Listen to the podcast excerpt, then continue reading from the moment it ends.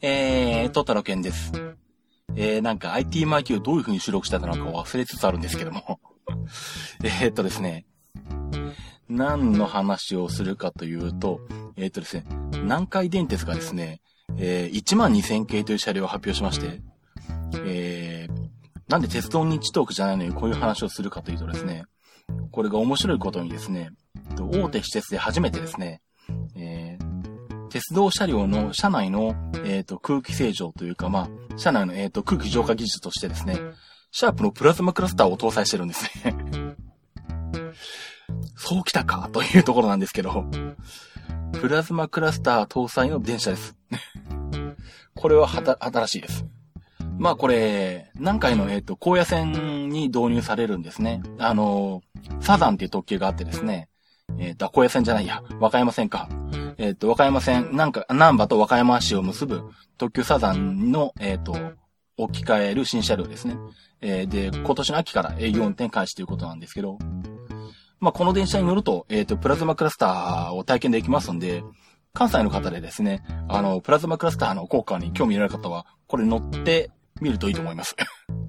で、この方向で考えるとですね、あれですよね、あの逆に、シャープとか、まあ何かしらこういう空気、浄化機器を売り込みたい家電メーカーって、東京とか大阪とか他のエリアでもこう、あの、鉄道会社とこう、協力してですね、あの、シャープならね、あの、このプラズマクラスターを搭載した車両を、例えば、名古屋地区でも走らせるとかですね。あの、名鉄あたりにこう、持ちかけて、一編成導入してみるとかですね。あの、東京の方でもどっかの施設でやってみるとか、そういうことにすると、あの、列車に乗ると自然とこう体験できるんで、いいと思うんですけどね。なかなかこういう空気清浄機能って、あの、なんだろう、店頭じゃいまいち効果実感できないですから、やっぱりこう閉じた室内で、えー、実際にそれを使ってる状況をまあ、体験できないと、えー、なかなか買おうかどうか迷ってる人の背中を押すこともできないと思いますんで、そういう意味でこれ面白いと思うんですけど。で、まあ、これを聞いてふと思ったんですけど、その方向で考えるとですね、例えばなんだろう、あの、よくまあ、ホテルに泊まると当然、冷蔵庫とか、電子レンジとかテレビとかあるんですけど、例えばなんだ、あの、ホテルの、あの、部屋の中にある家電品が全部ナショナルとかですね。そういう部屋を作ってですね、例えばあの、テレビはなんだ、あの、ビエラになって、ビエラのプラズマかなんかでっかいのがあってですね、さらにあの、ブルーレイの D がもあって、で、さらに、えっ、ー、と、電子レンジも、えっ、ー、と、オーブンレンジのいいやつが置いてあってですね、ナショナルの。で、なんだ、冷蔵庫もあの、ホテル用のちっちゃいやつじゃなくって、あの、売れ筋のあの400リットルぐらいのですね、あの、売れ筋の冷蔵庫が置いてあってとかですね。そういう風にしてこう、あの、なんだ、止まってる間ずっと、例えばナショナルの家電品の使い心地をですね、あの、実際使ってみて体感できる部屋とか作るとですね、結構面白いんじゃないかと思ったんですけどね。もっといいのは、あの、普通のホテルじゃなくてコンドミニアムとかにして、自分で料理も作るような、そういう部屋で導入するとですね、あの、なんだ、例えば IH 調理器とかですね。えー、あの、食器洗い乾燥機とかですね。あとなんだ、洗濯機なんかも置いてもいいわけですね。ドラム洗濯機とか、ね、洗濯乾燥機とか置いてですね。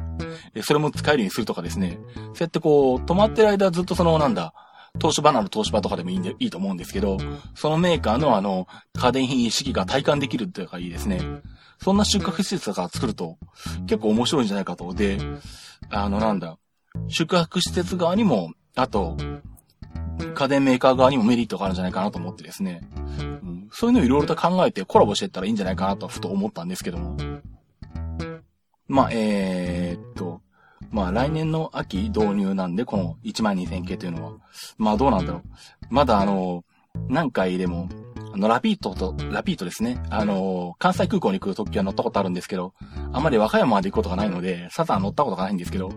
まあちょっと機会があったら乗ってみて、みたいなとは思っています。で、それと、まあ全然話は変わるんですけど、えー、っとですね、まあこの間マジックマウスを買いまして、マジックマウスって、持ってなかったのかよって話なんですけど、持ってるんですけどね。あの、一個ずっと持ってて、MacBook Air で使ってるんですけど、もう一個、えー、っとですね、追加で購入しました。で、まあこれ Mac Pro で使うために購入したんですね。で、まあ、今まで Mac Pro の方は、あの、いわゆる Apple Mouse ですね。Bluetooth の Apple Mouse。ワイヤレス Apple Mouse っていうのか。あれを使ってたんですけど、どうもこう、マジックマウスで慣れてしまうと、いまいちあの、でかいマウスが使いにくい感じがしてですね。で、特に、あの、なんだ、今使ってる状態が、まパソコンデスクっぽいようなデスクなんですけど、そのデスクの、よくあの、引き出しをこう、引き出しみたいにこう、ガーってこう、下の板を引き出すとそこにキーボードが乗るようになっていて、で、ちょっと高い、その上の段のところにモニターとかパソコン本体が乗るようなデスクありますね。あれの、あの、本来ならキーボードを置くやつをこうガーって引き出しておいて、そこに MacBook Air があるんですね。で、本来のパソコンを置く高さのところに Mac Pro とモニターがあるんですね。っていう風にこう前後で、に、あの、2台並んでる形で、で、マウスの方も手前にあるマウスが MacBook Air 用で、その奥側にあるのが、えっと、Mac Pro 用って感じなんですけど、まあどうしてもあの、なんだ、あの、大きめのあのマウスだと特に、あの、結構体から離れた位置にあるので、なかなかこう指がこう本来のクリックする場所に行かなかったりとかですね、したので、非常にこうやりにくくてですね、結構細かい作業することもあるので、結構なんだ、ポッドキャストの編集とかですね、やってるので結構ストレスがあったもんですから、マジックマウスに変えたいなとずっと思ってたんですけど、えー、っと、まあ、最近どうしてもあの、我慢できなくなって次にもう一個買ってしまいました。ですので今マジックマウスが2個並んでいます。あとはですね、えー、っと、買ったんですけど、全然試せてないんですけども、えー、っと、Mac App Store がオープンしてすぐ、えー、っと、まあ、話題になったのが、あの、アパーチャー3が安いっていうのが、えー、話題になってまして、えー、アパーチャー3ってパッケージで買うと19,800円するんですけど、まあ、それでもあの、ライバルになる Adobe の Lightroom からすると結構安いんですけどね。それがさらに Mac App Store でダウンロード購入なら9000円となってたんですよね。で、たまたまその頃にうちの奥さんが、まあうちの奥さんが、あの、最近、僕のお下がりの、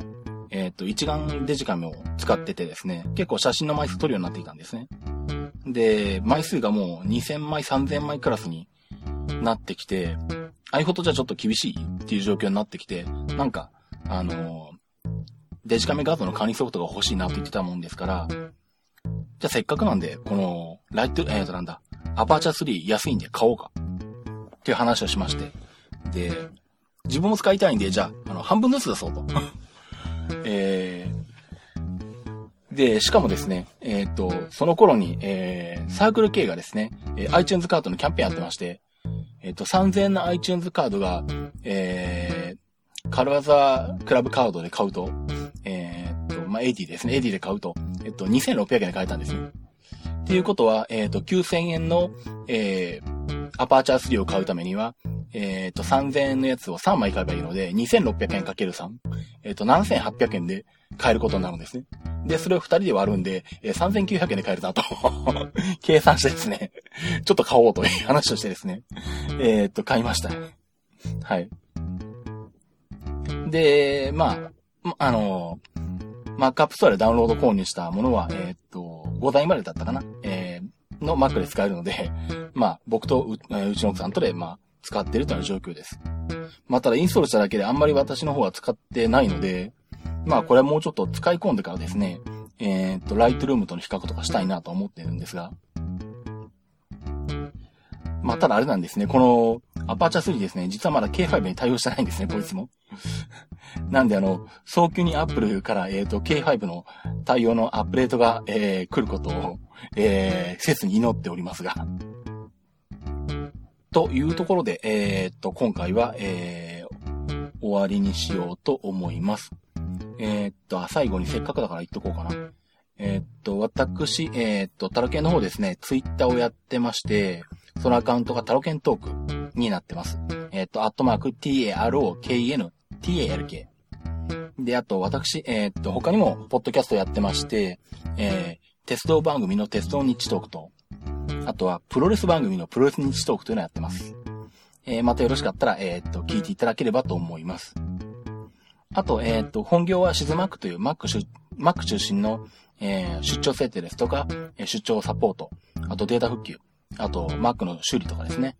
まあ Windows もやるんですけど、えー Windows に限らず、えっ、と、頼まれればゲーム機の無線な設定なんかもすることあるんですけども、まあそういった、まああの、パソコンもろもろの仕事をしてます。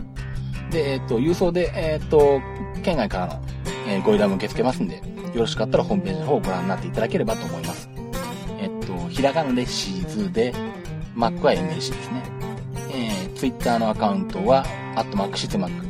アットマーク SHIZUMAC になります。えー、ということで IT マイティでした。では、バイバイ。